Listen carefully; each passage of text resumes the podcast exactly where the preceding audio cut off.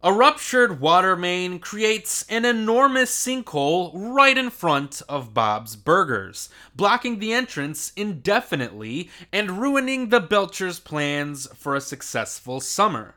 While Bob and Linda struggle to keep the business afloat, the kids try to solve a mystery that could potentially save their family's restaurant.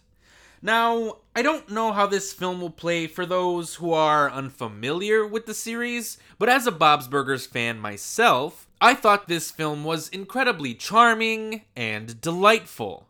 The movie perfectly captures the essence of the show, as the story itself feels like it could have been made for a regular TV episode, but I enjoyed watching this film on the big screen because despite featuring a predictable plot and awkward jokes that don't always land, the Bob's Burgers movie knows exactly what kind of movie it wants to be. A fun, light-hearted, and breezy summer film, and it perfectly excels at being just that. Plus, Sunny Side Up Summer is officially my new favorite song of the summer.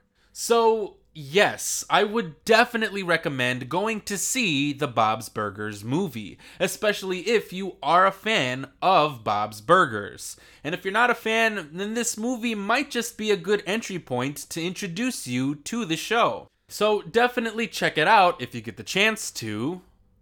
And as always, thanks for listening.